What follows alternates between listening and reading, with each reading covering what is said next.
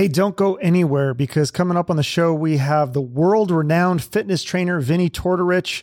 You've seen him on Adam Carolla. He also has his book and podcast, both called Fitness Confidential. And he's also made three movies Fat, a documentary, Fat 2, and Beyond Impossible. All great movies, great book, great podcast. And all this stuff explores nutrition and exercise and his patented no sugar, no grain diet, which is a form of the keto diet. And uh, quick to note for this podcast, uh, this is not to be taken as medical advice. You want to make sure that you talk to your doctor before starting any diet or exercise program.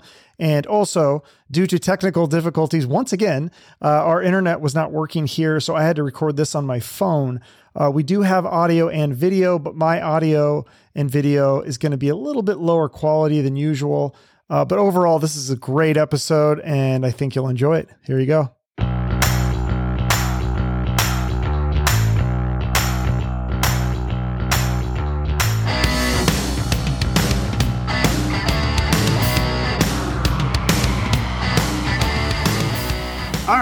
You so much. Thanks for putting up with this uh, technical di- difficulties. I'm sure you've experienced it sometimes, right? Oh, geez. We've done 2,100 podcasts. It, it, it, the stories I can tell, Chuck. Oh, really? What's? Tell me a story. Let's start with that. That's well, a fun way to. It's, it's all boring, but you know, Here's the thing, you know, uh, we've been podcasting for well over 10 years. I, I, don't know how much you know about me or if you know anything about me, but we've been doing it for I, a long time. I read uh, your book and I watched all three of your movies and I've listened to some interviews, so I know a little bit. Okay. So I, have been around the podcast game for, for a minute. and we've done, uh, over at my place, we've done 2,100 some odd shows or coming up on 2,100. I'm not really sure. I might be lying. Um, but at any rate, I'm looking me up right now while I'm talking to you, which is again another odd thing about the world. Let's see, I'm on podcast. Oh, almost 2,100, 2,080 shows, and you know it, it's there. No matter how well you think you have these systems down, you know I have a whole studio around me, even though it looks like I'm just sitting in the middle of a room with a you know weight room behind me, which is a fact. Yeah. Um, you know, first we did it in a professional studio at Anna Vocino's house. She's a professional voiceover person. And then I moved it to my bedroom, my spare bedroom in Woodland Hills, California, when we were there for six or seven years. And now we do it from my basement in a full studio here.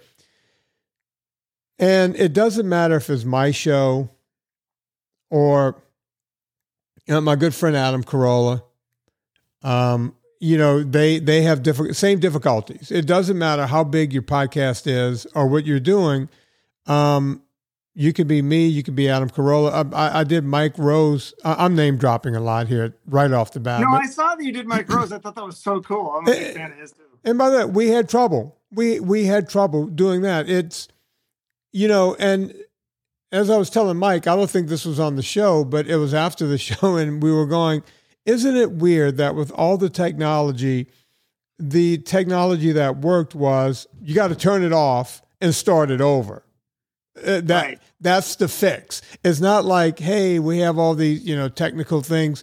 You know, we have computers putting, you know, we had computers put man on the moon back in the 60s you know, we have Elon Musk and, and, and some of these people putting people into orbit based on a computer. Yet the way you fix a computer problem is by unplugging and then plugging it back in. You know, so it, it's like, right. where are we in this game? How advanced are we when that is? And by the way, this isn't wives' tale or folklore or anything like this. This is if you call technical support, they will say, have oh, you yeah. tried have you tried unplugging it? Oh, thanks, oh great one. Yeah, we tried that 12 times before we called your ass. You know? Exactly. right. I think that's but a lot of people don't know that and they'll call technical support and they'll tell them that and they'll go, "Oh, let me try that." Oh, actually, yeah, that worked. it's the one thing that worked. So right. I didn't mean to go off on a rant right at the beginning of a podcast, but that's no, just the way it. this whole thing works, you know? Absolutely. Yeah. No, I, have had some some big guests and like the audio didn't record or the video didn't record or whatever and i'm like oh shit and like sometimes you get a backup or sometimes you get audio only and that's fine but uh, yeah thankfully i've never had one where nothing recorded so that would be scary so what type of tell me you know because chuck whenever someone says would you be on my podcast i don't go look them up i don't go how big is this audience i, I right. just go oh wait you want me on absolutely tell, tell me about your show I, I did see something where you've interviewed some rock stars or people like that or and yeah. I was I was kind of impressed. I, I, was looking that up while I was waiting for you to punch in here just now. Okay. Yeah. Yeah. Yeah. No, I mean it's a lot of rock stars, but uh, I mean I've had some actors and stuff too, and some uh, some screenwriters. Um, I, I've had one other personal trainer. It was a, a woman who trains Kate Hudson, so I thought that was pretty cool. Yeah. Um, I've had some authors and like uh, had a conspiracy theory guy on and uh, aliens guy. I've had tried to have a little bit of variety. I end up with a lot of rock stars just because you know you get on those PR lists and stuff, and they're yeah. like, "Hey, do you want to interview Ann Wilson from Heart?" And I'm like, uh, "Yeah, I, will do that one." So it's hard to say no to a lot of those. So I didn't really design it that way, but it, is, it does end up being. And also, the, the musician ones get a lot of the views and the clicks. I think. And, and by the way, I'm a big. You look very young. Um, I'm a big Ann and Nancy fan. As a matter of fact, I was listening to um, um, Little Queen like an hour ago. That that song, oh. yeah, I was like, oh, uh, you know, like songs on my podcast. You'll notice on a Monday show and sometimes on a Friday show, whenever Anna says something that reminds me of a song, then I have to play the song. My whole life works that way. My my whole life works in songs, and I don't know why. Um, huh. it, it's just the way it is, and some people go, well, he never gets to anything on his Monday show because he's playing music the entire time. You you don't you can play that. You don't have to pay a royalty fee, or how does that work? Uh, I've never. Um, but you, we only play a couple of seconds. Um, okay. Now, here's the one that that I can't understand. That I just really can't figure out. We started putting. We don't get. I don't get a lot of people watching my podcast. You know, we we get over a million downloads a month um, if you add up, you know, everything that comes through the thing, if you add up Stitcher and iTunes and the whole thing, we get, you know, plus a million a month downloads. Yeah.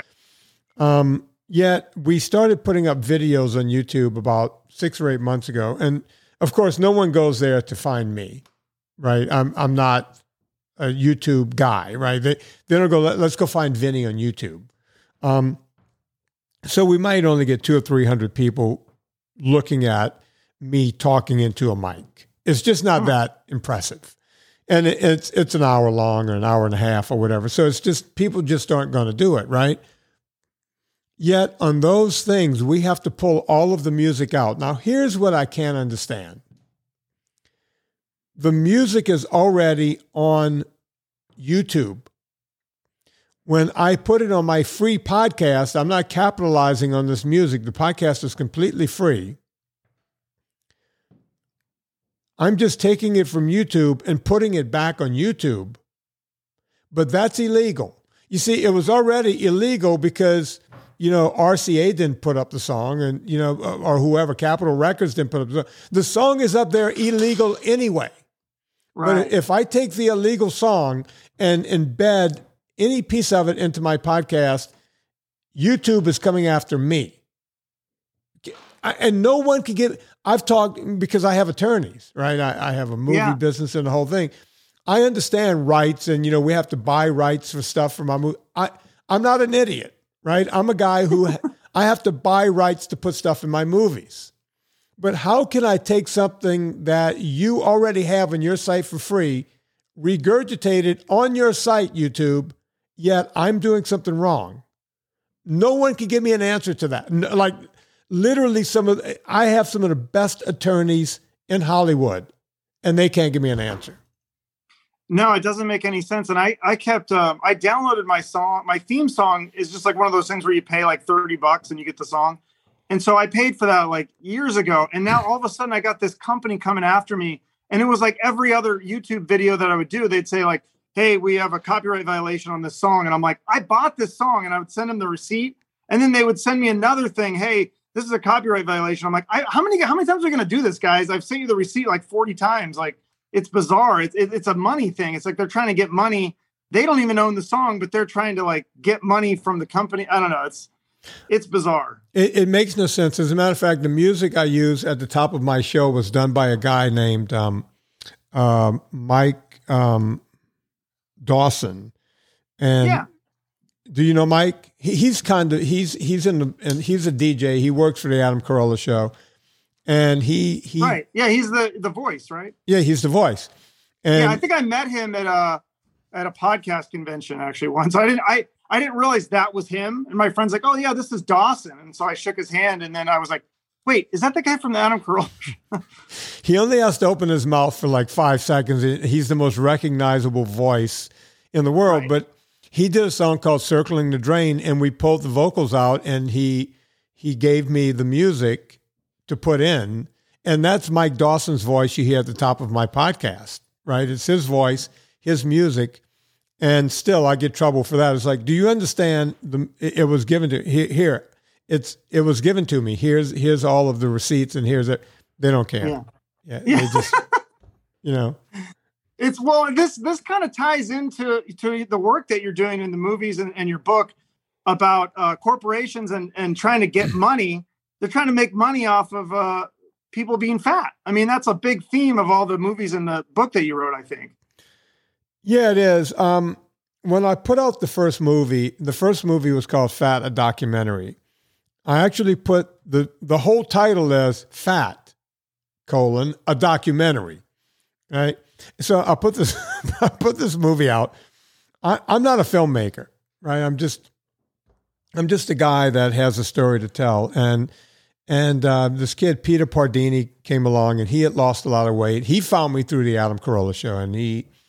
Um, the reason, folks, we keep bringing up Adam Carolla is I've now been on his show 95 times. Um, I'm, I'm the resident goofball that comes on and talk about fitness, and you know he he came on the show one day, and I was leaving, and he was taking my seat, and he goes, "Hey man, I just want to shake your hand and thank you." And I'm like, "Who are you and what?" And he goes, "My name is Peter Pardini." He's like, "Peter, Vinnie Tortorich, I'm glad to meet you." He goes, "Man, I, I, I lost a lot of weight. Thank you." And I had never heard his name before, so that day I got my car and I wrote down really fast Peter Pardini. And when I got home, I Googled him, and it turns out he had just put a movie out about the band Chicago. And I loved the band. As a matter of fact, when P- Peter gave me his a card or something when I walked out, I just tucked it in my pocket. And um, so I, I watched the movie. The movie's called Chicago Now More Than Ever, and uh, really loved it because my age, we grew up on Chicago, right? I love the '70s and the '80s Chicago. Well, it, well, the Peter Cetera stuff was a little more nuanced, and yeah, I liked it too. But it wasn't Chicago, Chicago anymore. It Right. was it was Peter Cetera. Yeah, it was my childhood though. So like the, the Karate Kid songs, like Yeah, that's what I remember as a kid. But then when I went back and listened to the '70s stuff, I was like, oh, this stuff's even better. yeah. Um, you know, all of the old stuff. Um, you know, it, it, when you hear the stuff when they were, you know, the Ch- Chicago Transit Authority, you know that that was the original group. And i when you go back and listen to that stuff, it's like so great and so good. And you know, the Peter Cetera, that's almost like saying, well, you know, you, you know, well, the Van Halen, the only singer is fill in the blank, right? Well, no, Right. There's there's a David Lee Roth era, and that was great, and there's the Red Rocker era, that was great, and you don't have to decide between the two. There is just the same band, two different eras, two different singers, and they can both be they can both be great in their own way. And guys like me like both of them, right? So I'm watching this movie. I love it.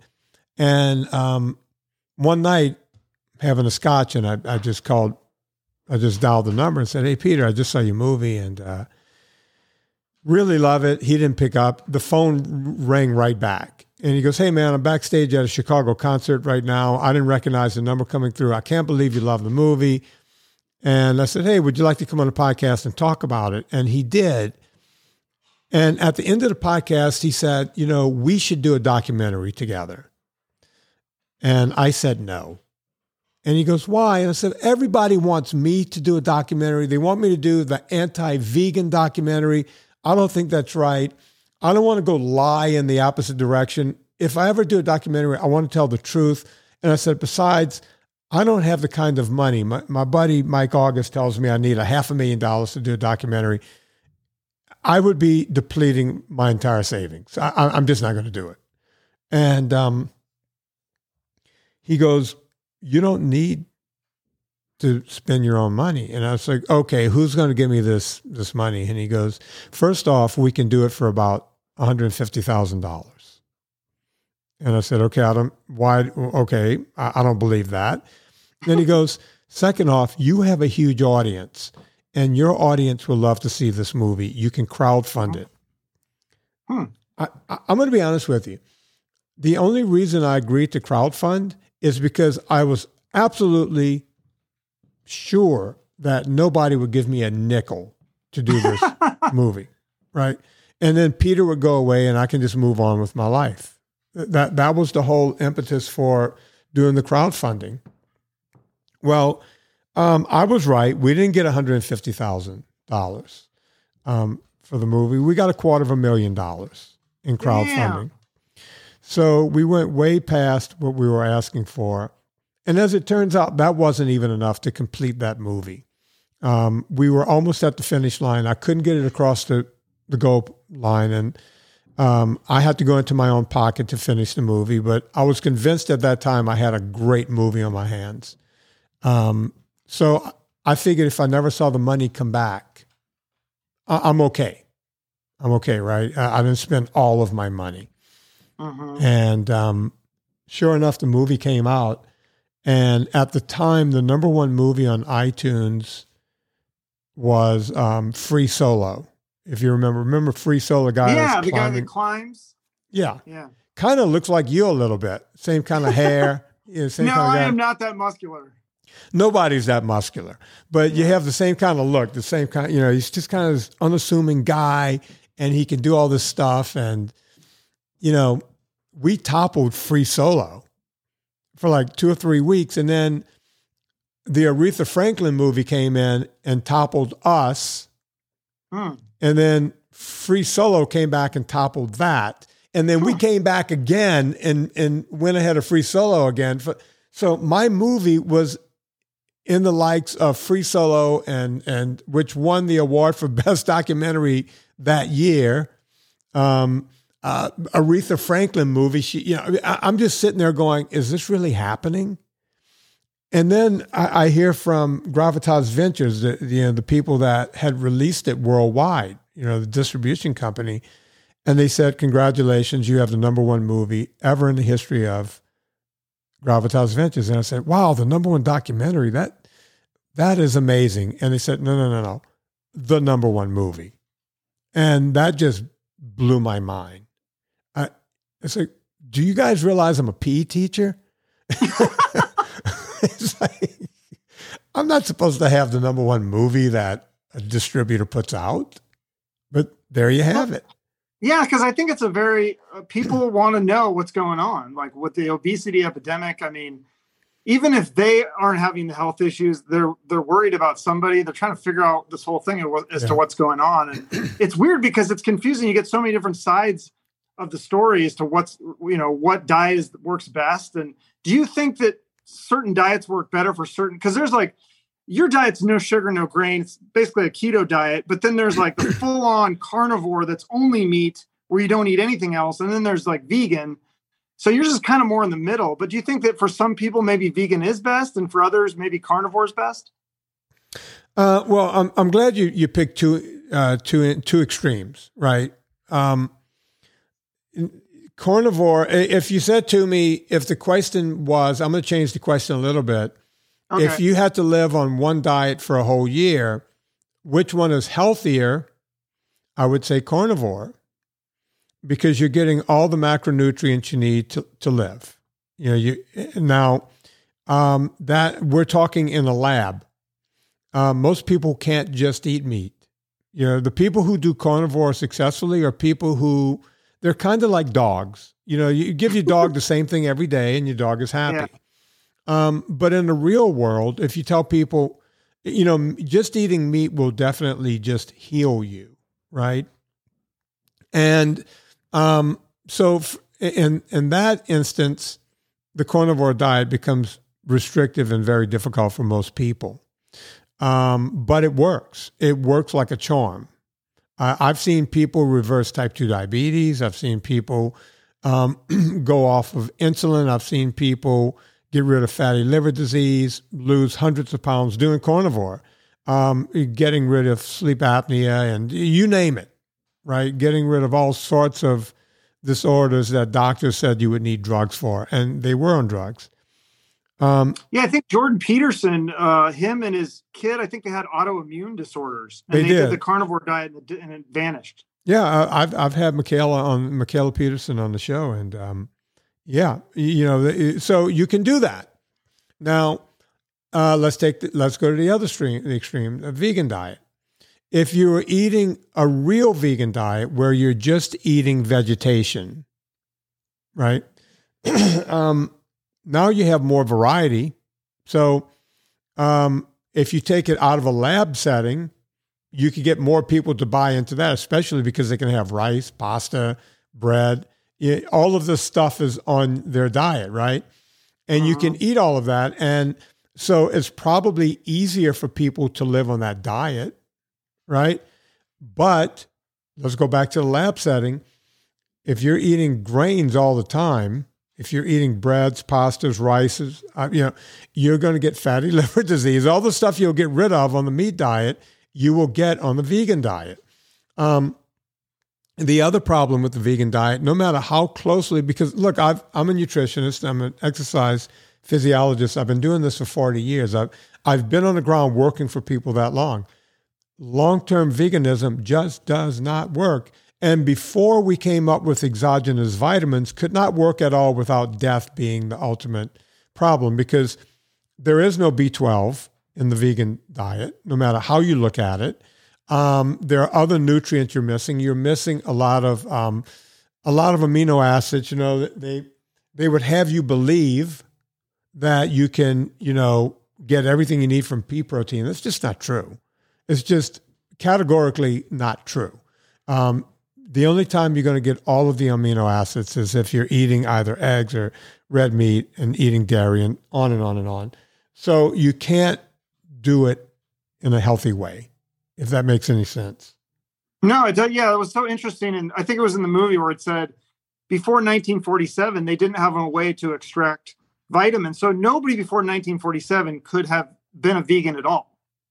Right. Well, B, it was after the discovery of B12. They they discovered other. There was a, a German doctor who had discovered the first, as they called it back then, vitamin, um, around 19 late 1920s, early 1930s. But they hadn't discovered all of the all of the B vitamins until the late 1940s. So, and you know, so because of that, you could not be a vegan, right? Before then, so throughout all of humanity throughout from the time we became Homo sapiens until today, we lived on meat. And then because of chemicals and the fact that we can extract and make vitamins out of thin air, now someone can actually be a vegan, but you can't actually be completely healthy on a vegan diet. And the proof is in the pudding.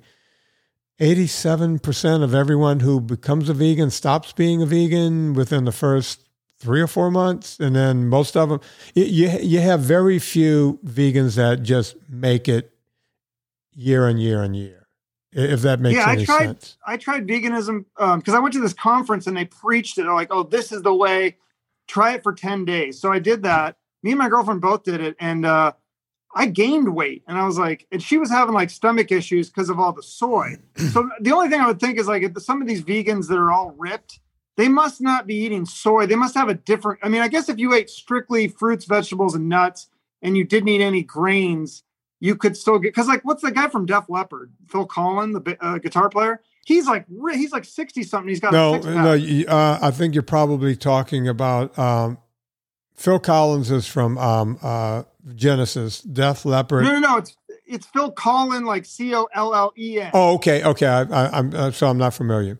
Um, yeah, it's similar, similar, but no, yeah, he's like, look him up because he's he's ripped and he and he does all this karate and stuff, but he's you know he, he claims he's vegan. And then I just had on the uh, guy from the Misfits, Doyle, and he's ripped and he's all about veganism and stuff too. So it's just like interesting to me. I'm like, how do these guys get so ripped with the six pack abs if they're doing vegan? It's got to be hard because you can't be eating a lot of grains. He's well, well, well, well hang on. Sugar. Most of it is genetics. So whenever you see a ripped up vegan, uh, a lot of it is genetics. Uh, one of my good friends, very close friend, Rich Roll, who's a big deal in the vegan community, and they point to Rich Roll because they go, look at this guy. He's a triathlete. But Rich Roll is genetic, he's a genetic freak. The guy was not a vegan most of his life, he was a meat eater. Um, he was also a collegiate swimmer at Stanford, right? He, he he's a superior athlete and um, I know other vegans. Uh, I'm not saying Rich does this, but I know a lot of vegans who are what we we we call cheegans.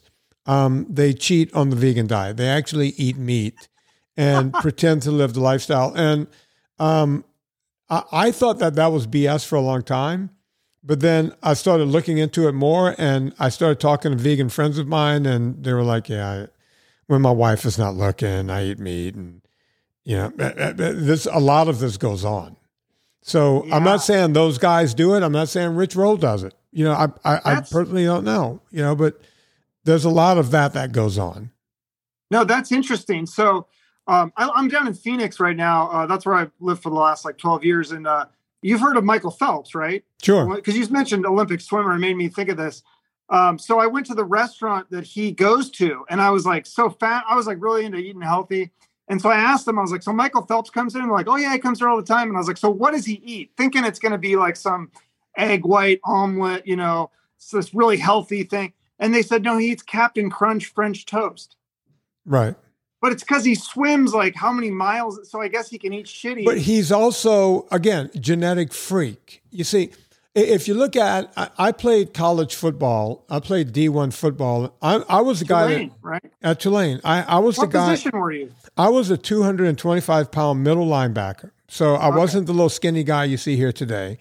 And um, I, um, my waist was the same size as it is today. I looked like a bodybuilder pretty much. Um, and I had to work at that, right? But there were other guys, like some of these uh, defensive backs and wide receivers and the whole thing. These guys were genetic freaks. Uh, you know, um, a lot of them from the African, do we say African American community? Or I don't even know what we call black people anymore. I, I grew up calling them black people. Um, they were genetic freaks. These yeah. wide receivers and the whole thing. They were built like the statue of David, and they would eat Skittles right? And you know, they would, you know, after practice, I would go straight to the gym, and they were back at the dorm because we all lived together, and they were popping forties, right? They were just drinking forty ounce beers, and eh, yeah, and looked like wow. genetic freaks. And yeah. if I even looked at a beer, I would put on three inches around my waist. So. It, you know, it, there are genetic freaks out there that can do this stuff. And I started telling this stuff to my buddy, uh, Don Coddington. And he started looking up guys in the NFL who talk about this on their Instagram. They go, "Yeah, I, I eat Skittles and Pop Tarts and all thing," and they're ripped, right? Yes. So these are outliers. These are not the average person. The average person. I'm talking about the guy. You know, if you look at a snapshot of when I was growing up, I got out of high school in 1981. The chubby chick had an extra three pounds on her, right? Um, Special K used to run ads. If you could pinch an inch around your waist, you're too fat. Can you imagine that being an ad campaign today? Now we're saying Lizzo is healthy, right? Yeah. That's where we are. Lizzo, that's the new face of health. Okay, no, I'm sorry, it's not. It's not. I don't believe in fat shaming at all. But to say Lizzo is the picture of health, no, she's not. She's at the very least she has type two diabetes. She has elevated uh, A1C. She's got got to be on her way to fatty liver disease if she's not dying of it already. And we got her walking around going, "This, folks, is the picture of health." What happened to the world? Well, yeah, that's an interesting point. And um, so you say you're not into the fat shaming, but like, what do you think the solution is with? I know half your clients are kids and you as a kid were bullied by kids and by the teachers, which is crazy to me, but not because you were fat because of your uh, speech issue or whatever. But what do you think the issue? Because I feel like all that stuff's kind of tied together um, with obesity and bullying and and uh, you know it, it is this like thing where it's like I, I don't I don't I don't think shaming people is the right way to go either. But how do we encourage them to do like people got mad because Adele lost weight? Shouldn't they be congratulating right. Right. Well, it used to be where you congratulated something someone for losing weight. Um, that that happens to a lot of people. I, I, saw a thing online the other day where they're saying that um, people who go to the gym is basically a hate crime against people that don't go to the gym. what? Uh, yeah, yeah. That, that's where we are. It's like, hey, I'm not going to try to do better. We need you to do worse. Okay. you, you, you, you're doing. You're going to the gym. You're doing way too good. We don't like that. We want you to come to our side. So that's how lazy we've gotten. It's like I'm not going to even try to do better. You know, I'm I want you to do worse. Um, that's the world we live in. But at the same time, look, I work with morbidly obese people every day, and still do. Um, I, I, used to work with you know you know everyone oh celebrity trainer. I quit working with celebrities five six years ago, and I only you know, I basically work with regular people, morbidly obese people, and I almost charge zero. Um, I've never met a fat person who was happy about being fat. Right? They they know that when they wake up in the morning, they when they try to put on their shoes, you know. I, I met a guy who told me he's been walking around in flip flops for 20 years because he just can't reach over and tie his shoes he could just kick a flip flop on and off, right? Um, and he he wears um, what's those things? The clogs, you know the the clogs. Oh, the Crocs. Yeah, that that yeah that kind of thing, because he can't bend over. And he says when he does bend over, he basically he sees stars and he wants to pass out. Right? This is nobody who's fat wants to be fat. They don't wake up in the morning and go, "Praise God, I'm fat. Oh, this is going to be a wonderful day." You know, these people, they walk through airports, they got to get on airplanes, the seats don't fit. You know, they no, nowhere in their life are they comfortable. The last thing they need is for someone to shame them. And mm-hmm. all of these people are trying to do the right thing. Every single one of them, except they're so confused by what's being thrown in their face every day, right? And uh-huh. you know, th- these are not experts. They, they, didn't go through school for exercise physiology and nutrition. They just want to lose the weight, and they have doctors going, "Hey, we could cut your stomach out. That's an option, right? You can't be uh-huh. trusted with the stomach anymore. We'll just take it out." Yeah, these are bizarro world things that we shouldn't be doing, but we are. Yeah, it's it's it's tough. So if somebody was going to take the, the, chance or take the plunge or whatever you want to call it, let's they say they're going to, okay, we're going to try the, the Vinnie diet. We're going to try no sugar, no grain from day one. What, what's a typical for the people? I mean, I know, but for the people listening who haven't, aren't aware of this diet, what, what would you typically eat for breakfast, lunch, and dinner? Would start off like easy. Yeah, um, I tell people don't try to go in too hard because you'll get the bends and you'll go, oh, this isn't worth it, and this life is not worth this, and the whole thing you know, just start off by taking stuff out. You know, like you mentioned cereal. Uh, Michael Phelps eating cereal pancakes or some whatever it was. Um, Crazy to me. You know, look around your house. You know, just ease into it for a week or so. You know, it's like, well, I can get rid of all these cereals. That that's an easy move, right? Um, you look around. All get off of all soft drinks, whether it's diet or regular. Just just get them out, right? That's an easy move. Just get rid of that stuff uh, any kind of snack that comes in a package, any kind of like ding dongs and ho hos and all this stuff. And during this time, leave your rice in there, leave your pasta, leave everything. Just the first week, look around, get rid of those obvious things that you know are no good, you know.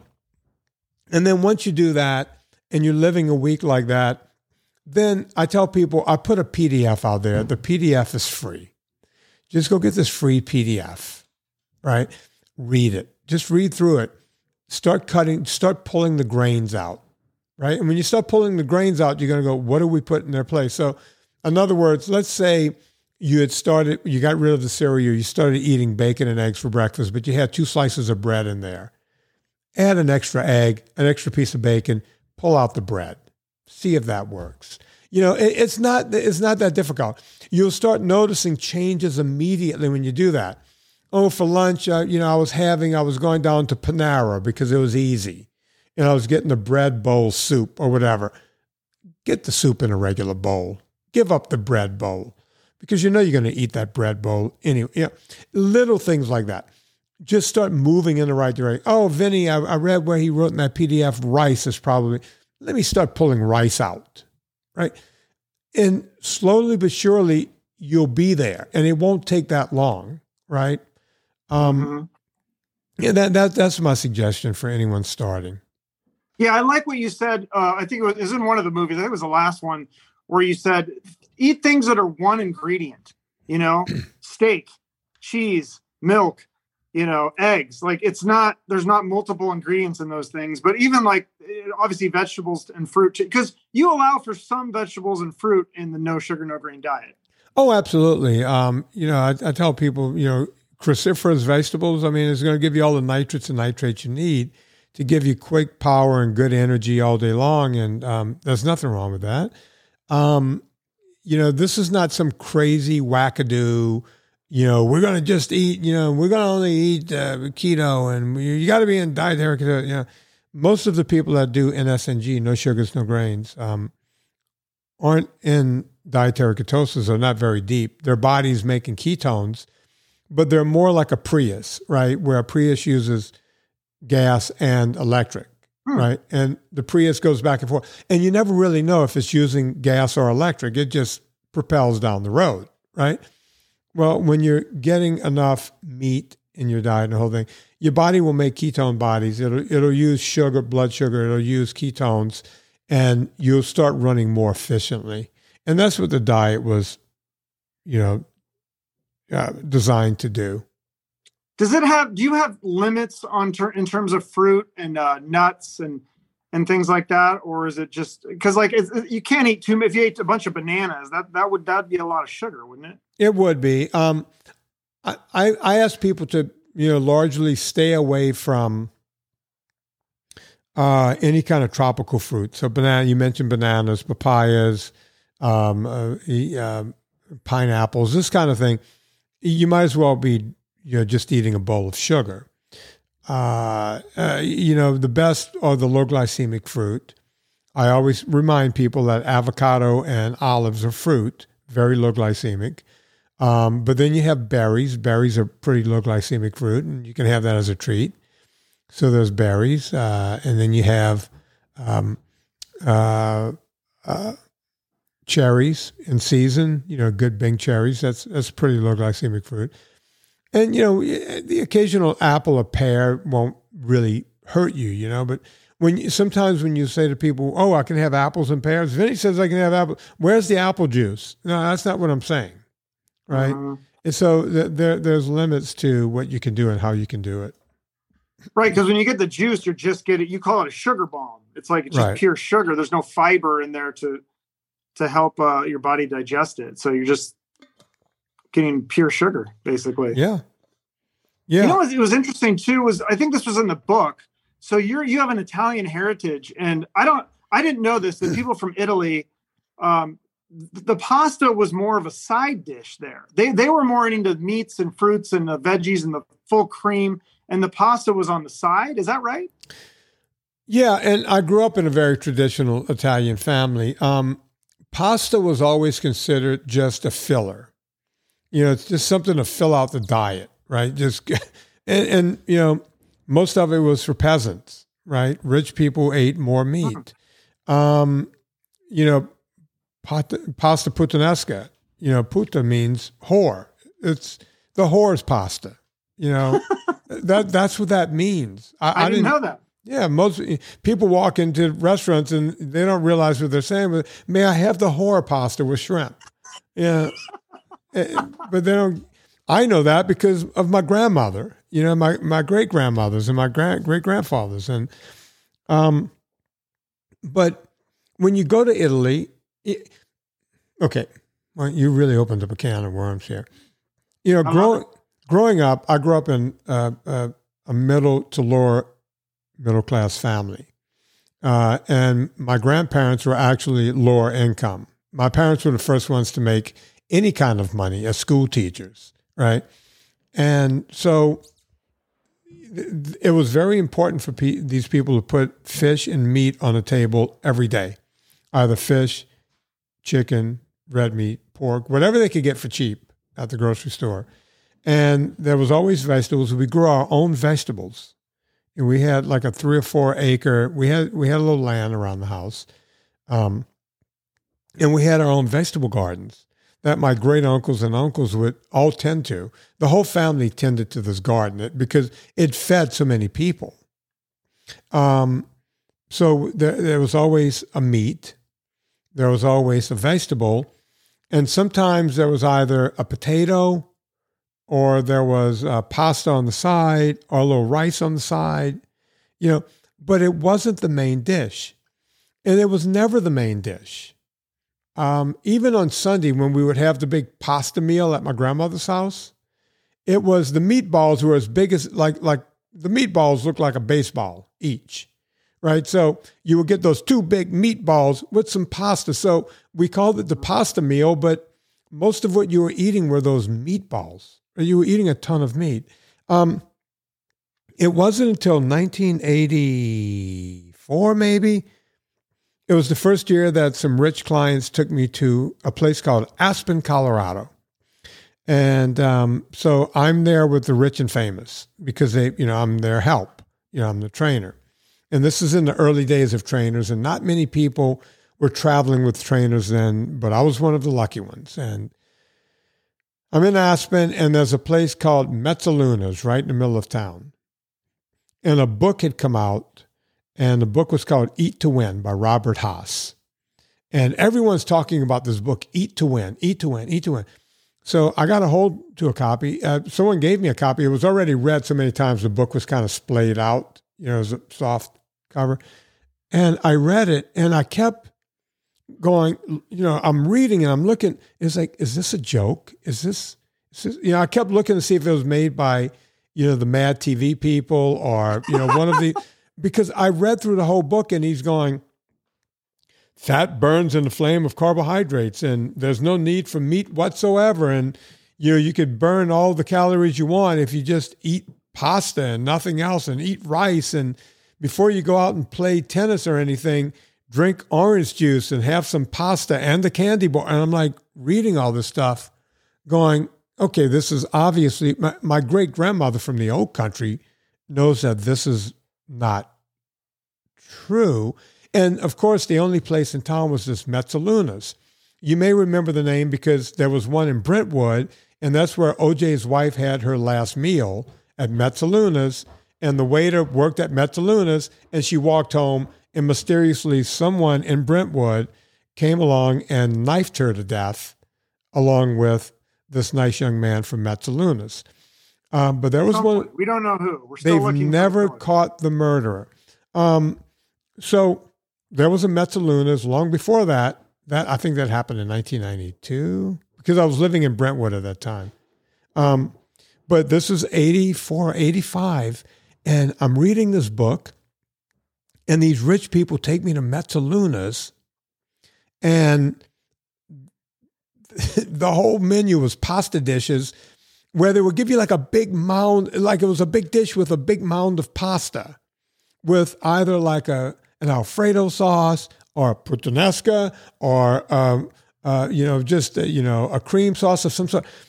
And I was like, I'm like looking around. Where's the meat? Is there no, is no chicken cacciatore? What are we doing here? Where, where, where's the meat? That was the meal. And mm. I'm looking at the menu going, and this is 1984 prices. They're charging 17, 18 bucks for a plate of something that costs like three cents, if if it costs that much, because pasta is almost free, right? And I'm going, these people are paying $18 a pop for something that we call peasant food at my house. Hmm. I, I, it made no sense to me, like zero sense. Yeah. That's interesting. That's really fascinating. And didn't you say that like pizza was an American thing? They don't even have they didn't even have pizza in Italy. You you could get pizza in Italy now. but Yeah, I, now. I, I think it was an export from here. You know, old Italians came here and invented the pie. Maybe I, I don't really know the history of pizza, but um, pasta was an import. You know, Marco Polo brought it from China or somewhere into Italy. So we they stole that from the Asian countries. Um, and I, I want to say that Lombardi's in New York are one of these. We might be able to look it up while we're podcasting, but it, it was it's not a thing that Italians are known for in Italy. They do it now because you know they want to make a dime. Um, yeah. I'm, I'm, putting it in. Where was? Yeah, my, my internet's still not. I'm using all I got is my phone. and I'm doing the Zoom on here, so I can't. Even, I still can't look stuff up. But uh, that is interesting. Uh, but but also wasn't a piece of the the European thing. I feel like is that I've heard. I've never been there, but people say that everyone walks everywhere there. They don't they don't drive as much. They walk a lot. So that's got to be a piece of why they don't have the obesity epidemic there as well, right? Uh, probably. Well, I'm looking at this right now, and this is just uh, you know a quick search. Uh, pizza has a long history. Flatbreads, you know, that's something Italians do. Uh, With toppings, were consumed in ancient uh, Egyptian and Roman times. So not really modern day Italian. So during the Roman Empire and the Egyptians, they did it, and the Greeks messed around with flatbreads and uh, you know focaccia and what have you. Uh, and then they're saying Napoli, or as it says here, Naples. Who invented pizza? Um, it was invented in Naples, but it's not something um, that you see very much until you get to the United States, you know. And Lombardi's brought it to New York at some point, and um, yeah, they're saying central southern Italy. But it, trust me, Italy is not known for its pizza, right? It- Mhm. It's known for everything but pizza. Yeah, you, you just don't think of it that way. I need to go there. My brother was there. Uh, he was in the army. and He was stationed there. It Sounded like the best place to be stationed if you're going to be in the army. Yeah, if you get lucky. I don't know if most people don't know this, but um, Sophia Loren is from Napoli, and uh, she took a piece of shrapnel in the face during World War II. The most beautiful woman in the world. You I didn't know that. shrapnel could not screw up her beauty. That's Wow. that's a fact. Yeah. So uh, yeah, That's interesting. Oh, you mentioned uh, I, I was dying to ask you about this, and I heard you talk a little bit on Carolla's podcast about the Mediterranean diet because you mentioned Greece, and then it was so fascinating in your movie. You talk about the seven the seven countries study. Is that what it was called? yeah. Where the um, guy cherry picked the data from he he studied 22 countries, but then he took the data from seven and said, okay, this is what we need to do. But the thing that was interesting about the Mediterranean diet is my doctor told me to go on that because he said my my cholesterol was a little bit high. So he said, do the Mediterranean diet. And you said that that one was was um that he stu- that uh, the guy that did the seven country study went there. He went to Greece during Lent, so that's why that they had low they have lower cholesterol. But he they they tried to make it seem like oh they eat like this all the time, but they they eat a lot of meat in Greece. Yeah, uh, Ancel Keys uh, cherry picked like no other. Uh, he went to 21 countries. Some people um, will claim he went to 27 countries. Hmm. Um, but he cherry picked those countries. And then, even with the countries that they, the seven countries they came up with, they they really had to squint really hard to to prove that. And by the way, when you look at it, you go, okay, it doesn't even make sense in those seven countries. But you're right; they they only came up with six countries. Um, so they wanted to, they really wanted to say, look, you know, at least one third of the countries that we went to. Turns out, you know, they they were really squinting to make this work, but they couldn't even get to seven. So uh, Ancel Keys, being the huckster that he was, and he was basically a P.T. Barnum of his day. The guy was just, you know, that that's who he was. Uh, he was a bully, and he bullied people into doing things, and uh, scientists and everything else. And um, he sent them back. He goes, "I want you guys to go back to Crete, in Greece, and I want you to look at the Cretan people for, you know, another thirty days." and he sent them there during Lent. And he sent a whole new group of people and said, just go there, interview them, find out what they're eating right now. And of course, the, the Cretans don't eat any meat during Lent, right? They may have fish on Friday, that's it. And so instead of having six countries, they went back to one of the countries and plugged in what they ate during Lent. So you see, the whole thing was just a lie. It, it, uh-huh. it, it was all created out of whole cloth. And, um, but, and they went, look at the Cretans, they, uh, Cretans, they're in perfect health, but they ate meat 325 days out of the year, something like that. And we're heavy meat eaters, by the way. Heavy meat eaters. They just stopped for religious reasons for 40 days every year. So then, how did they? Because isn't also the Mediterranean diet? They say you can have wine, and Italians drink their wine. So how, how what uh, how much alcohol can you have and still not get obese? well, you know, you drink alcohol? Yeah, I do. I do. Uh, I drink uh, mostly uh, Scotch. Um, every now and then I'll, I'll, sip tequila, but mostly Scotch. Um, wine. Wine is one of those things where if you're not metabolically broken and you're having a glass of wine a couple of times a week, you're not going to have a problem, right? But if you're metabolically broken, if you're a 350 pound guy with A1Cs of 11 and fatty liver disease, and you know you have all you're having all these problems, wine is not your best option. Neither is beer, because wine has a lot of sugar, beer has a lot of carbs. You know because they're not distilled. Um, I always tell people that alcohol is poison, right? By definition, alcohol is poison. I choose to enjoy the poison once, sometimes twice a week. Um, I never overdrink. Uh, I never drink until I'm drunk. I'm never rolling blank tape or anything. I've never been. I've been tipsy a couple of times in my life, but I don't drink enough to even. My, my wife always, because my wife doesn't drink, she always says, "Why do you even drink? You, you don't even get too drunk." And I was like, "Well, yeah, it's a little relaxing. I like the taste of it. It's got some nuance, and it makes me feel like a grown up." So on Friday or Saturday nights, I'll pour a drink, but not not a big drink. I can't hang with Carolla and those guys. There's no way.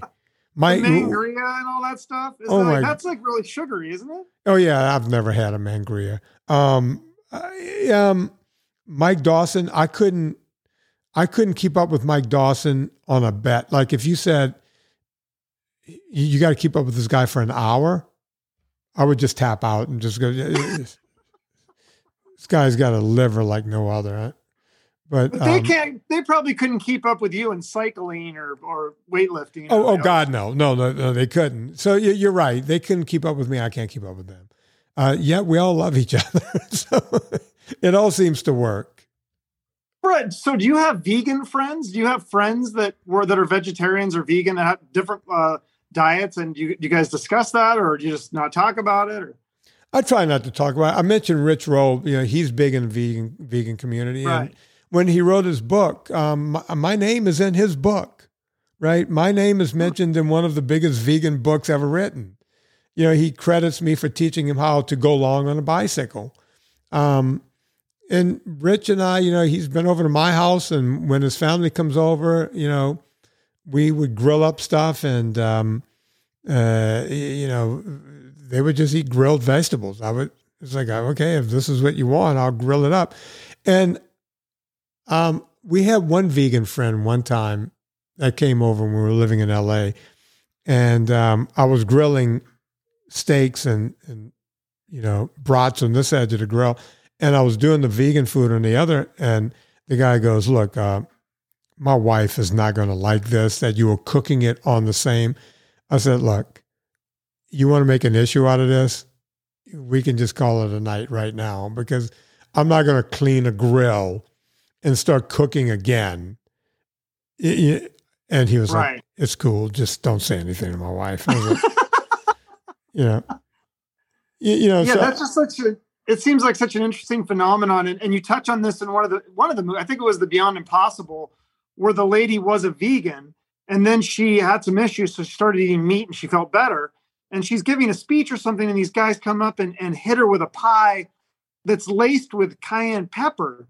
Yeah. It's like I don't understand this. Like, you think a different way or you have a different lifestyle, so you're evil and I hate you and I want to throw a cayenne pepper laced pie in your face. It's bizarre to me. It is. Uh, that was Lierre Keith. Uh, she was a devout vegan and was really trying to see if you can live the lifestyle. And she became a vegan like when she was 15 or 16 or pretty young. And uh-huh. the girl that she became a vegan with, her best friend next door, you know, she they both remained vegans until they were like 20 or 21. And then that girl just said, screw it, I'm out. And I think Lierre's sister tried to continue on with her for a while. And at some point, she tapped out, you know, because you, your health, when you're an actual long term vegan, your health starts to deteriorate. Your hair starts falling out. Your skin gets really dry. You start having all sorts of issues. Um, gums receding, teeth, you know, dental problems, um, trouble remembering things. And this is in young people. They start aging very, very fast and looking older and feeling older. And so the thing that works at the beginning just doesn't continue to work. And and Lierre was trying to do this thing where she was like growing her own food, right? She and she that's when she started getting clues. She goes, in order for something to live, something must die because you can't grow food without pesticides and everything else. You got to kill something for that food to live, right? And one day she's looking at a head of lettuce in a Whole Foods and she's going, you know, I'm buying this because I'm thinking that I'm saving animals' lives. But because I'm growing my own garden that keeps dying because I refuse to use pesticides, I know that tons and tons of animals died for me to have this head of lettuce. And it had to be shipped here. And I know that diesel was burned and sent into the atmosphere. She had this realization and she started thinking along those lines. And at some point, she was so sick and barely could get her head off of a pillow in the morning. And just out of frustration, she ate meat and almost immediately felt better and started eating more and more meat. She thought it was going to be some, I'm going to have to get used to eating. It was like her body just clicked right over and said, Thank you for feeding me again. And started healing herself with meat. Um, and started talking to other vegans about this, saying, Look, nobody was more vegan than me. And, you know, I was living this life. Even everyone who became vegan with me, they all left the lifestyle. They just couldn't do it anymore. I did it until I was almost dead. And she would go off and talk to groups about this.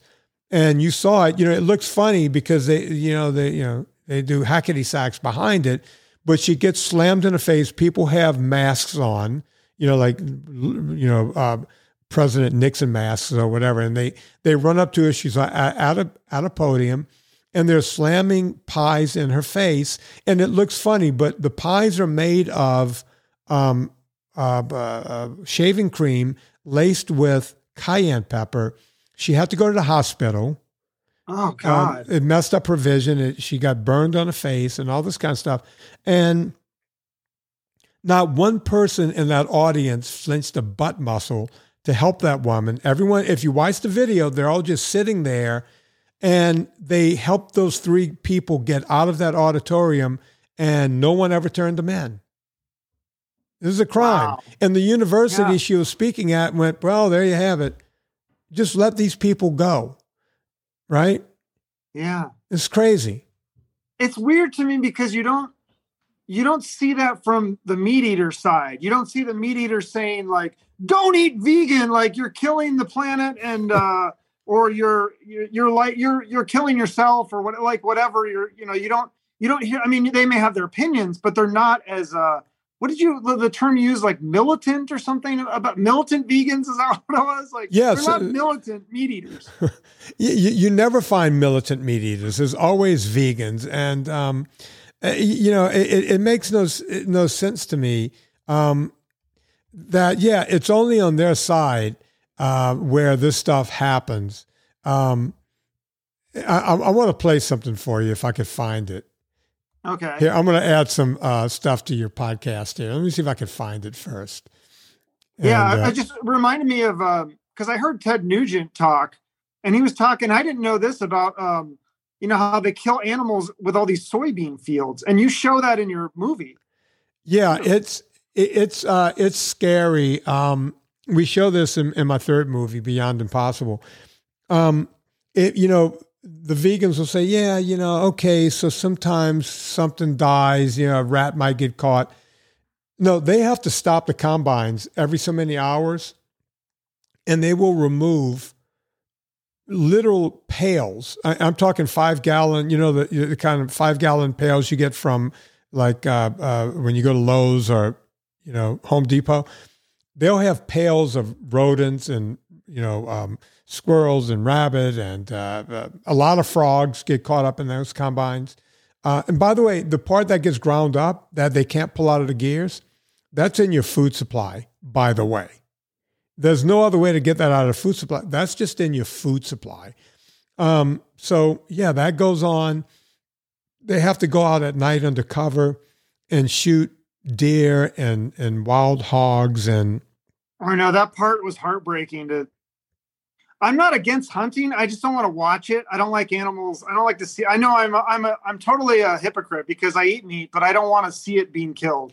And that was like, and it's just interesting because the people that are vegan are saying we don't want to hurt animals, but you see in your in your movie that this pig, this family of pigs, is just being shot with a gun to keep them off their uh, whatever it was, the field. I don't know what the rice. It, it was is. soybean, and the farmer, that farmer is actually in the movie, and he was like, "Look," he goes, "It's sad, but we have thousands of pounds of meat every night."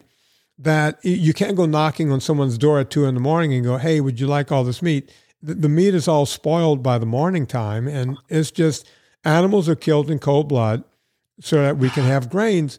And you know, one of the, the vegan arguments um, is, well, we don't want you know, chickens, you know, you, you should see how they treat these chickens. You know, they live in these cooped up cages and and all the stuff, factory farming, and they're right, and that is wrong. Um, as a matter of fact, I will only eat eggs that came from free range chickens. I, am a bit of I'm a bit of a, of a hippy dippy guy in a weird sort of way because yeah, you know I, you know I'm I'm not so Ted Nugent about it, but I, I do believe everyone should go hunting. I grew up hunting. Once you go hunting and you take an animal, it's uh, it's a sacred thing. It, like I will never waste meat because I've skinned and gutted more animals and quartered more animals than you can ever imagine in your life. I know what it takes. I know what the sacrifice is, and that's what we do, right? I think everyone should go hunting once to see where meat comes from. It doesn't come from a plastic and cellophane thing from the butcher. It actually started off living a life, and and I'm really big on that.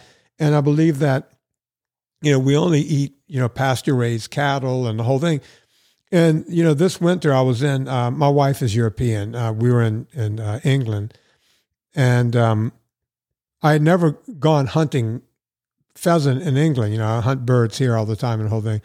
And I was hunting it there, and one of the guys on the hunt was telling me, you know, the the vegans are trying to stop this industry. And I said, why? And they said, well, they think it's wrong that we bait our fields to and we raise these birds for a whole year. You know so, what they're saying is the vegans are going, hey, we don't want chickens all locked up in cages. And I agree with you there, vegans, but you also don't want them living wild. And then one day, without them knowing, their life ends and someone gets to consume that bird, right? So, which is it? You don't want it to happen. And when you ask them why you don't want it to happen that way, they'll say, well, it's a bunch of rich guys who are enjoying killing is, is not enjoying killing. You're killing for a reason. All of those birds will be consumed, every single uh-huh. one of them. And by the way, those birds had a wonderful life up until that moment, right? So, which is it? You don't want us to right. let them live wild and free, and you don't want us to have them living in cages. What do you want? Yeah, because it makes me wonder. So, in the the vegan argument, you know, you don't want to kill animals, but the animal is going to die, right? So then how do they die in the wild? I don't think they're dying of old age in a hospital bed with their family around. I mean, I saw like a meme that the other day. It was like how vegans think animals die, and it's this deer in a hospital bed with all the family around. I mean, it's like I think they're probably dying a more gruesome death in the wild because they get old and sick, and then they just get killed by a mauled by a cougar or something, right? They do. Um, I, I know this, and, and, this is one of the ugly truths about animals. A lot of deer in this country, because we have overpopulations of deer, and um, they die, unfortunately, from famine. You know, they just starve to death. And I've never well, done this. worse. It, it is. I've never done this. I've seen. Um, I've been with other hunters who have done it on deer hunts, where you'll see an old frail deer. You, are looking at the ribs, and they're barely moving along, and they're frail, and it's freezing cold. So they'll just put them out of their misery, and we, you don't have to take it in. You just leave there because the buzzards come. If you come back an hour later, that deer. Number one, you took it out of its misery, and um, number two it's consumed in no time. If you came back the next day, that thing is picked clean, clean, guts, everything gone, right? So yeah. it gets picked. It, you took it out of its misery and it's picked clean. So that isn't that a more humane way to do it than to have all yeah, of and this? that's yeah. And I'm with you. I'm I'm all about. I don't think the chicken should be in cages. I don't think. I mean, you see some of the, the those like I don't know what you call it, factories or whatever, where they just have yeah. all these animals in time it's horrible. It's horrible. I don't think that's humane either. I think they should have a nice farm, and then when it comes the time, then you know they're they're slaughtered for in a humane way. I mean, I hope it's like quick and they're put out of their misery, but they're not. You know, I think that would be more. I'd rather get a bullet to the head than die of starvation and shaking and being. Fr- I mean, that sounds miserable.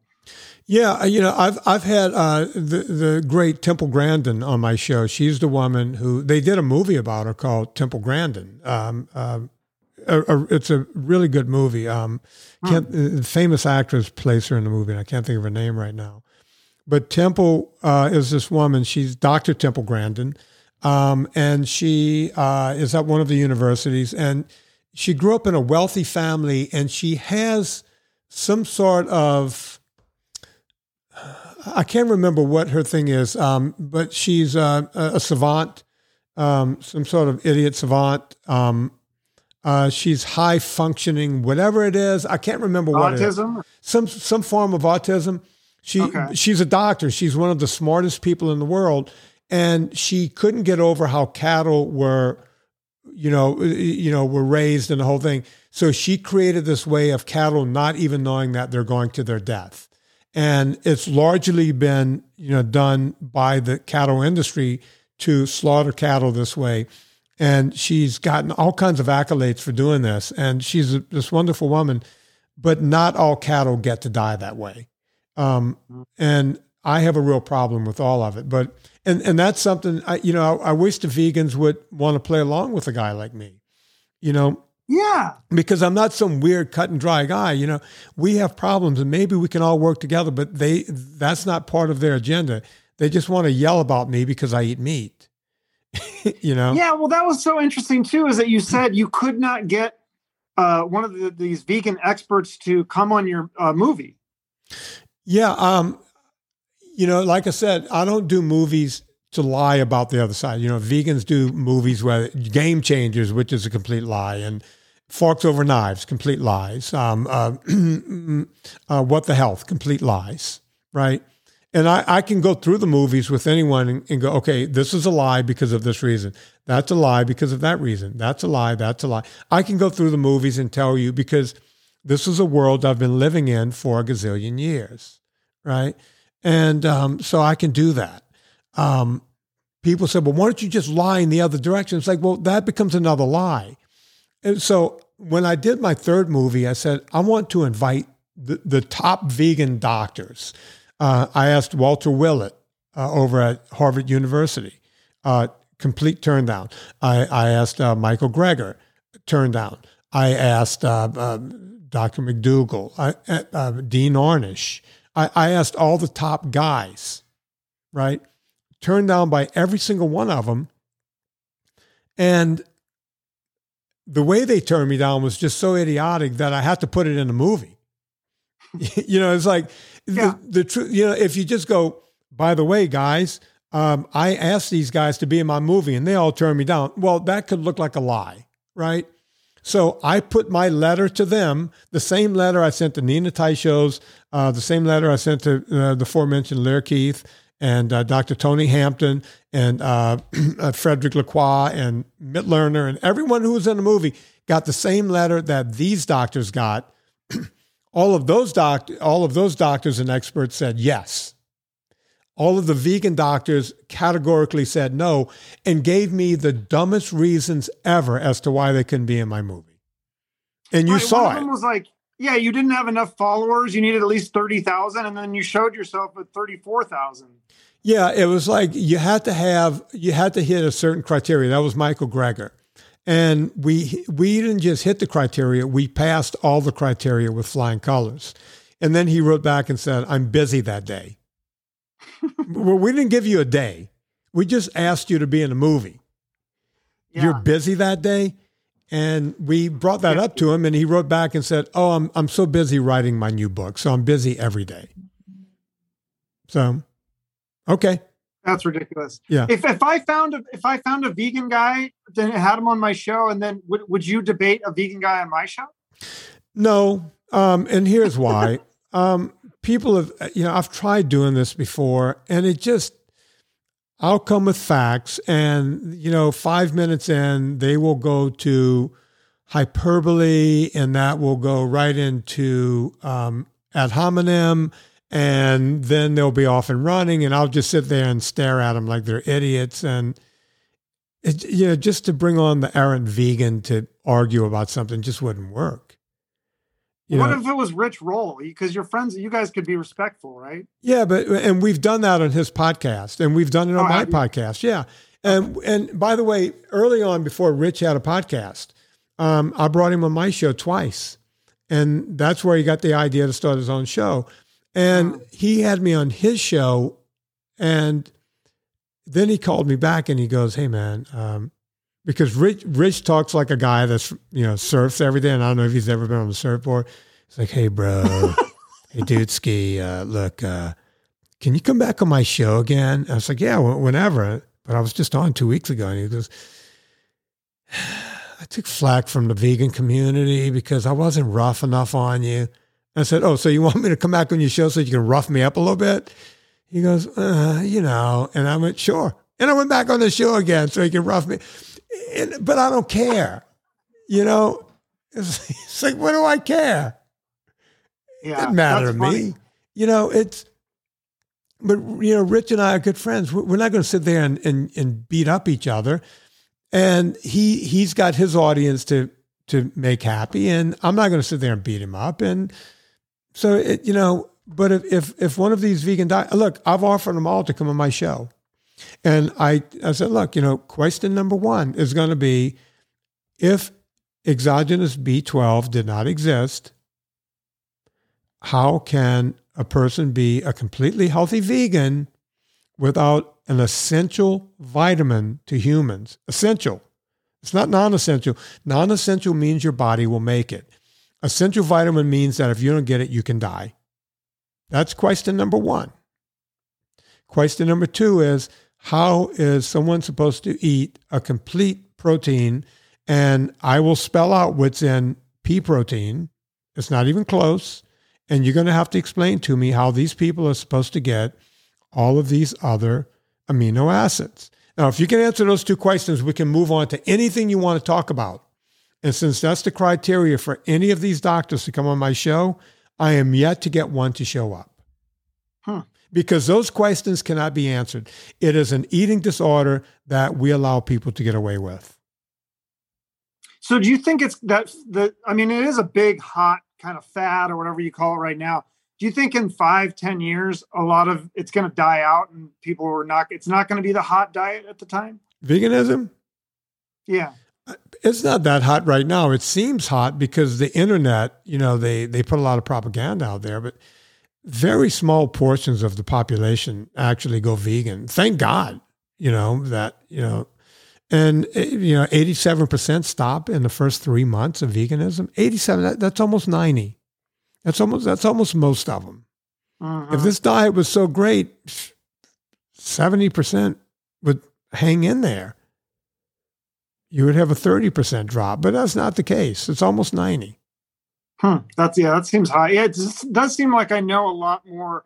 When I was like in college in the 90s and stuff, I don't I mean, I remember a few vegetarians, but I don't remember any vegans. Like that, I remember learning about that nutrition and going, wow, that's like really strict. That would be very hard to to live that lifestyle. I didn't know anybody. And now it seems like I know a lot more people that say that say that they're vegan. Maybe they're chegans, like you said, they're cheating.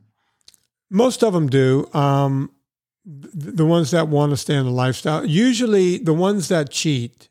this is just conjecture, and because I, I can only go by what people tell me. Um, were, yeah, I was vegan for a long time, but most of the time I ate meat. And I was like, well, why? And it's like, well, I didn't really want to go vegan, but I was dating a girl and she was vegan and she wanted me to go vegan. And so I, I went vegan and I couldn't hang. And you know, I would always stop at McDonald's on the way home. you know, they all have their, or I would stop at my favorite, blah, blah, blah, on the way home. And, you know, and they would say, I'm, I'm brushing my teeth so that they can't smell the meat on me. And it's like, I mean, that on. is so funny. Yeah. You know, it's, eh, eh, yeah, I, I, I've heard the craziest story because, you know, I still, I still interview people. You know, I do this thing where people can sign up and do a phone call with me, right? A consultation so, and the reason I do that is because I need to keep coaching.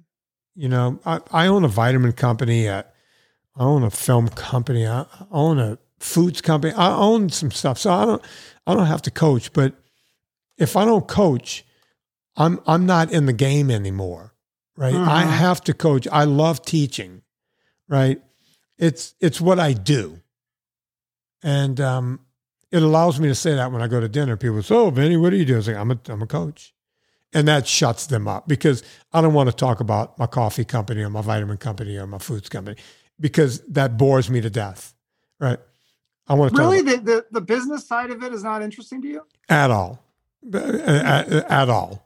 Um, I just it just doesn't interest me at all. Um, um, it, it allows me to to to have some some um you know, just to stretch myself out and do what I want to do, you know, and really coach people. And like, yeah, I, I mean, I think that's the proof in the pudding for someone like me. You know, um, when when you don't have to do something, but you're passionate about it. You know, I, am just yeah. I'm passionate about health and fitness, and it's the, it's the one thing I basically do for free. When That's like me with it. the podcast. It's, a, it's the same thing. I yeah. basically do it for free, but I oh, love oh, it. We all do. Well, I mean, uh, my, my, podcast brings in a lot of money. I see zero of it because it costs a ton of money to run a big podcast. Uh, you know, uh, Gina Grad works for my show. Anna Vocino works for my show. Uh, a guy named Bill Meadows, Tallulah, my daughter works for my show. A woman named Debbie, a guy named Scott. You know, all of these people rely on a check from that podcast every month. The only person that does not get a check from my podcast is me you know, and the bandwidth to run something that size and, and everything else we do, it, it's it's pretty uh, it's pretty heavy stuff um, that goes on. It, it's a thing that costs a lot of money, and it makes just enough money to pay for itself. You know, and uh, we're lucky that it does. Otherwise, I would cut it out. You know, but uh, you, you enjoy know, the podcast too. I mean, you you love doing it, right? I, I do because um, uh, I like listening to myself talk into my ears. I guess I don't know. I don't know. You know, we do five shows a week. You know, and um, sometimes we go way off the reservation. I don't know if you've heard many of the shows, but we go way off the reservation, and people go, "You never got to anything in that podcast." It's like, quit listening. Please stop listening. You know, I don't care. You know, but that's what we do. Yeah. You know, no, I need to listen to more. I listened to one where it was you had this girl on and you guys spent the whole episode talking about diabetes and the, the medications. And i thought it was just so fascinating uh, hearing her take because she's working with uh, diabetics and how she kind of wasn't supposed to pre- preach the uh, keto diet. It was like against the rules and stuff. But yeah. oh man like hearing what these these diabetics have to take uh, the drugs it's just oh that doesn't sound good at all to, to, to be on dr- i mean if you can do less drugs or less insulin and and change more of it with diet, I would think that would be ideal for. It's like in your movie, the the Jim Abrahams, the the the guy who made all the airplane, the funny movies. Yeah. His, the story of his kid with the seizures and how he went on a keto diet and none of the doctors, the top doctors in the world, none of them were, were telling him about it. That's so bizarre to me. If you ever want to watch a great movie and it's free on YouTube for everyone, I'm telling you and your audience this. Jim okay. Abrahams did a movie called First Do No Harm. Uh, and in the movie, he has uh, Meryl Streep. He got his friend Meryl Streep to show up. And it's a movie about what happened to his son, but it also happened to another couple, like a Midwestern hmm. couple. And he used the, the, Midwestern couple as the example. It was almost the same story as as Charlie Abrahams, you know, the little kid.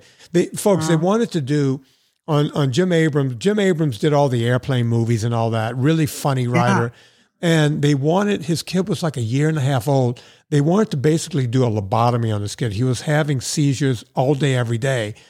And you know, Jim is crying and he he he opens a book, he's reading all these different books and he sees keto diet and he goes in and he he mentions to the doctor, he goes, uh, what, what about this? And it's like, yeah, yeah, yeah, yeah. No, no, we'll just do the surgery.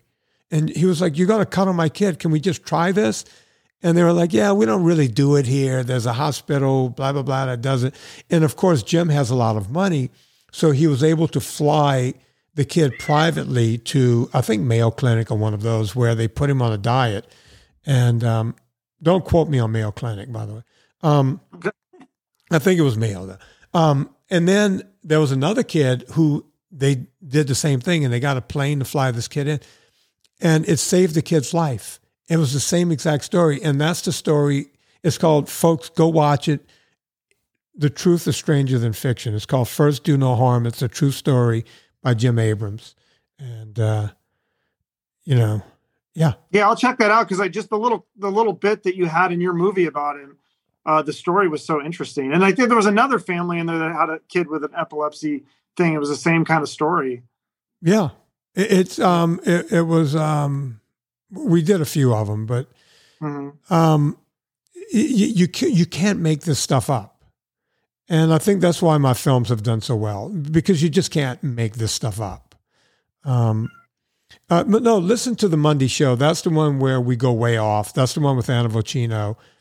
Although she's coming up on Friday's show tomorrow, we do a 101 every now and again. But if you listen to any Monday show, you you'll go, wait a minute, they they didn't even get to fitness, but it's the original show. It's how we got popular on the internet 10 years ago. Uh, the Wednesday show is a short show with my business partner, Andy Schreiber. The Friday show is a luminary show. We've had everybody from Dr. Tim Noakes to David Perlmutter to um, uh, William Davis, you know, wheat belly guy, um, uh, mm. Dr. Lustig and Ken Berry and uh, uh, Jason Fung and Nina Teicholz, Gary Taubes. It, the, the, it's a who's who's list of the, the Mitlerner and Lacroix. I could go on and on and on. The, the biggest names in the world have been on that show. And I'm shocked that they all want to be on that show. Um, that's great. So that's the Friday show. And then Saturday is listener call in, where we take a success story and we, we talk to them for about 30 minutes. And then Sunday, we do Vinnie Sunday School with Gina Grad, and we do a little thing for kids. You know, we oh. clean it up. We don't use the F word and what have you. Yeah. Have you had on the, anybody from the uh, that wrote the whole thirty book? I don't know if you met. I don't know who. I forget. Uh, no, uh, I I've never had those guys on, but you know, and people go, "How do you pick who's coming on?" It's like wh- whoever writes to me. Okay. You know? And at some point, these doctors, you know, I don't know how this happened, but almost at the beginning, they were like, um, "Listen, if you want to sell a book, because I wrote my own book, I self-published it and it became a bestseller. It's called Fitness Confidential." And yeah, it became great. a big thing around the, the book community. It was like, this idiot wrote his own book, published it himself, and he's selling a gazillion copies. So every person out there started telling people like David Perlmutter, who wrote Grain Brain, and uh, William Davis, who wrote Wheat Belly, and all these people, Tim Noakes, who's written God only knows how many books. You need to go on this guy, Gary Taubes, you know, prolific writer. All their agents are going, you need to buddy up to this guy. And I'm like, these guys are writing to me, you know, and th- like there's a traffic jam of, of all of these incredible authors who wanted to talk to me. So we created the Luminary show on Fridays. And that's generally who we have on. And you can't make this stuff up. You know, Dr. Drew has been on that show. Adam Carolla has been on that show. Minnie Driver has been on the show. We've had celebrities come on the show. And I'm like, we've never had Nancy Wilson, but uh, maybe you can introduce me to her and I'll have her on the show. I don't know what diet she does, but uh, yeah, no, no, I had on Ann. Ann, was a, she's great though. Like, yeah, you could Yeah. probably get, I think she did Carolla show, so you could probably get her. On Yeah. I can call Mike August and see, but um, you know, but the problem with having you know celebrities too often is they don't have you know the store. You, you know what I mean? It's like the doctors really do it for me. And Yeah. usually when we've had the Minnie Drivers and all, and we put them on the Monday show and we goof around for a while and call it a day. Yeah. How come? Um, what about Joe Rogan? Are you you've never done his podcast? He's never come on your. Are you allowed? I mean, I know because you have a relationship with Carolla. Is that like kind of like the competition, or how does that work? we do not know why I've never been on Joe Rogan. Joe Rogan has basically had every one of my guests on his show. Yeah, Rich Roll, I think, has been on there multiple times, right? Uh, yeah. Um, we don't know why I'm, I'm not on his show. Um, we've asked. Whenever the book came out, we asked, and he turned me down. Um, we Really? asked again. Yeah. Oh, Mike August called over there with my third movie and said, and spoke to his producers and said, you know, you know, Vinnie, friend of the show, and they won't have me on. For when I, I don't know why. I'm I'm a big Joe Rogan fan. N- no reason. No reason. Okay. Um, and people say, is it because of Carolla? It's like, no, because they're friends. You know? Do they do each other's shows? I don't. yeah, yeah, yeah. Rogan started on Carolla's show. And um, Okay. I, so I, I don't know why. I, I don't know if there's a reason or if there's not a reason. I, I just don't know. Um, I would love to go on the show. I love his show. I, I and I, That would be interesting to hear you two sit down and just talk about everything, for, especially when he does like the three hours long interviews. Yeah, I, I think and and my stuff lends itself to three hours. You know, it's Mhm. um and people have asked me, why won't you go on Joe Rogan? It's like I would go on Joe Rogan. They won't have me on. We've and when you get the biggest producer on the second biggest podcast to call the biggest podcast, you know, Mike August, I, I can show you the email. And he and they were like, Yeah, we're good right now. And it's like, well, if Mike August can't get me on that show, then it's just not gonna happen. You know? Huh. Uh, and and That's I don't know why. I, I think Rogan. He's and I- got probably so many people trying to come on that show too, though. But yeah, I would and like, that- look- you seem like a good fit. Yeah, I, he's had M- Mikhaila on. I've I've had Mikhaila. He's had um, uh, uh, you name it. You name it. Uh, Ken, I think Ken Berry. Every guest he you know has been on. I I I don't know, and you know I'm not going to say it publicly or anything, but I've heard rumblings in the background as to why none of it makes sense to me. So I, you know, care. I, I, I mean, I don't know. I don't care. Damn it! Now I'm really intrigued. You'll have to tell me off the air or something. I, I, I, nobody knows. Um, Okay. So you know, it's th- there's rumblings, and it's like he doesn't even know me. I don't know why he wouldn't have me on. So you Hmm. know, there Yeah. you have it. He seems open to having all sorts of different people. So yeah, I, I can't imagine him. I don't know. I don't know what the, but that would that would be cool to see. I was like, I was th- hoping that you had done that when I looked for episodes of you know the pot interviews you've done. I was like, has he ever been on Rogan? I couldn't I couldn't find it. So Have you had Nugent on? yeah, he is a great guest. Have you had him on your show? No, I haven't. And you just got me thinking. I've never had Nugent. You should on. have him on. He's got a new album coming out. He's promoting it. well, can you introduce me? I'm asking you on, on air. Introduce me. Yeah. Send- hook us up through I'll email. trade you. You you get me Carolla, I'll get you Nugent. I can try, but they've all. I'm going to tell you this. I'll tell you this on the air. Okay. They they've told me, you know, a couple of times early on. Some of my other friends, I'm not going to say who, you know, big names, said, "Hey, can you get me on Carolla?" And uh, so I would call Chris, and I would call the, you know, early on Gary when Gary was the main producer over there and everything, and they were like, "Listen, it, d- please don't do this. Please don't do this." And I'm like, "Okay, I'm sorry. I, I didn't mean to stuff." her." It's like everyone wants to be on this show, and maybe that's what's happening to me over at Rogan. You know, so What you're saying for? I was saying for Ro- for for uh, Carolla to come on my show. Or are you saying to, to get on his Oh. show? I don't. oh no, for him to come on your show, Yeah. call over there. Just call. uh, uh, He, I would, you know, I would have given you Matt Fondiler's because he's the one that books that. I don't know who books. You, you know, you know who you, you should get in touch with, um, Gary, and tell Gary I was on your show.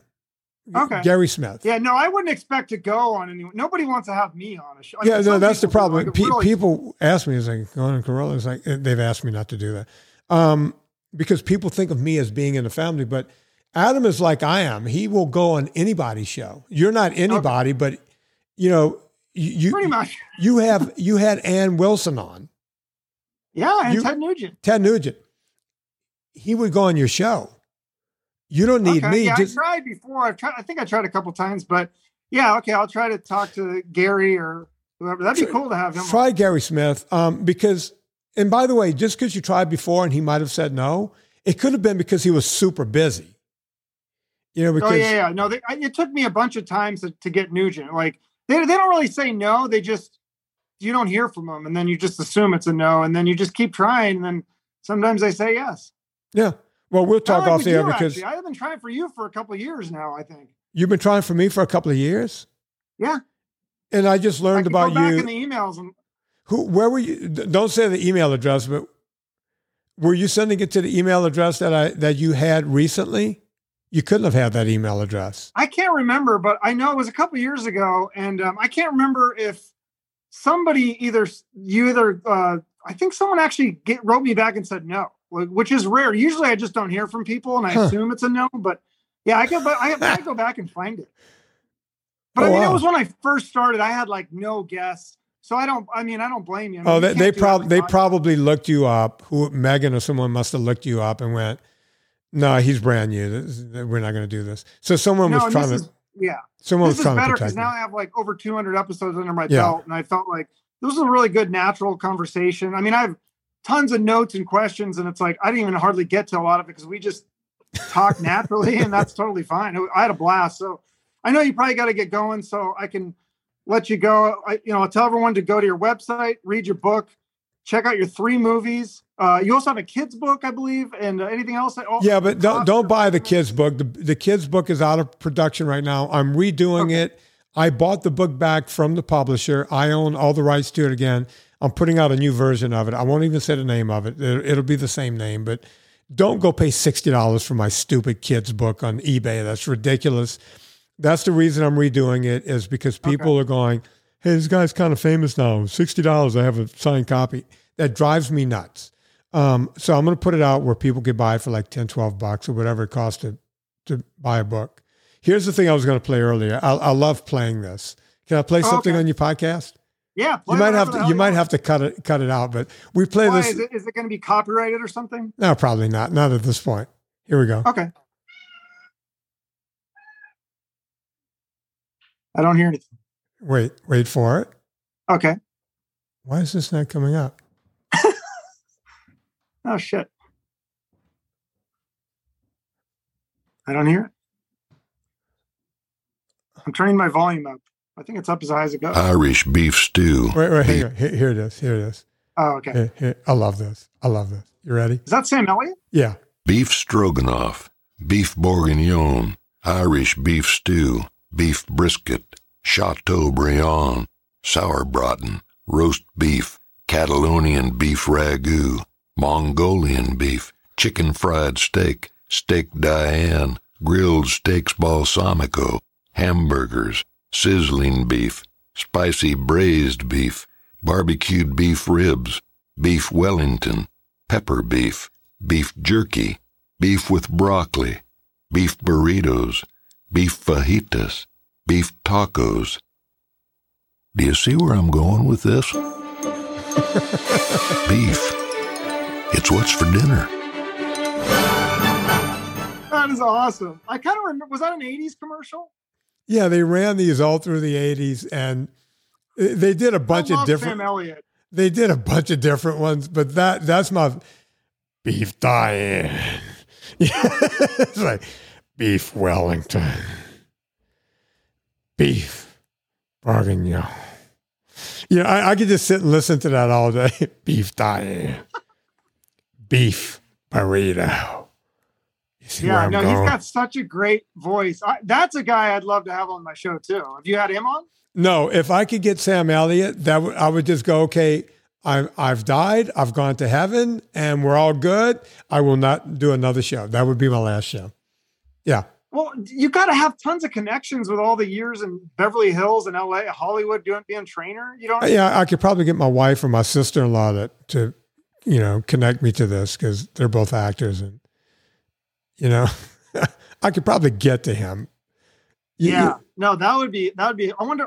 You know, it's funny though. Sometimes those guys are like they're a vegan or something. You're like, wait, what? Sam Elliott's a vegan? It's like a lot of it is like they're acting. So who knows? No, Sam, uh, listen, the coolest man to ever live is not a vegan, okay? Okay, okay, just checking. You never Okay. know. Uh, listen, there's no way Sam Elliott's a vegan.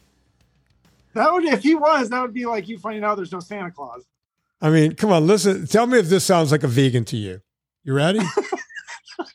beef bourguignon, Irish beef stew, beef brisket, Chateau Hey, the man is a hell of an actor. sour He could be acting. You don't know. So Chateaubriand. I, I can listen to that. Hey, let me go back to that one. Chateaubriand. Hang on. Briand, sour Oh, wait, I didn't go back far enough.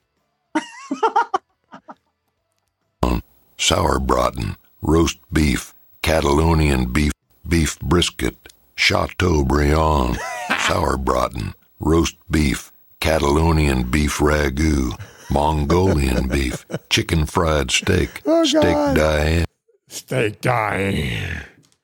what is steak Diane? I don't even know. I have no idea, but I want it. Oh, okay.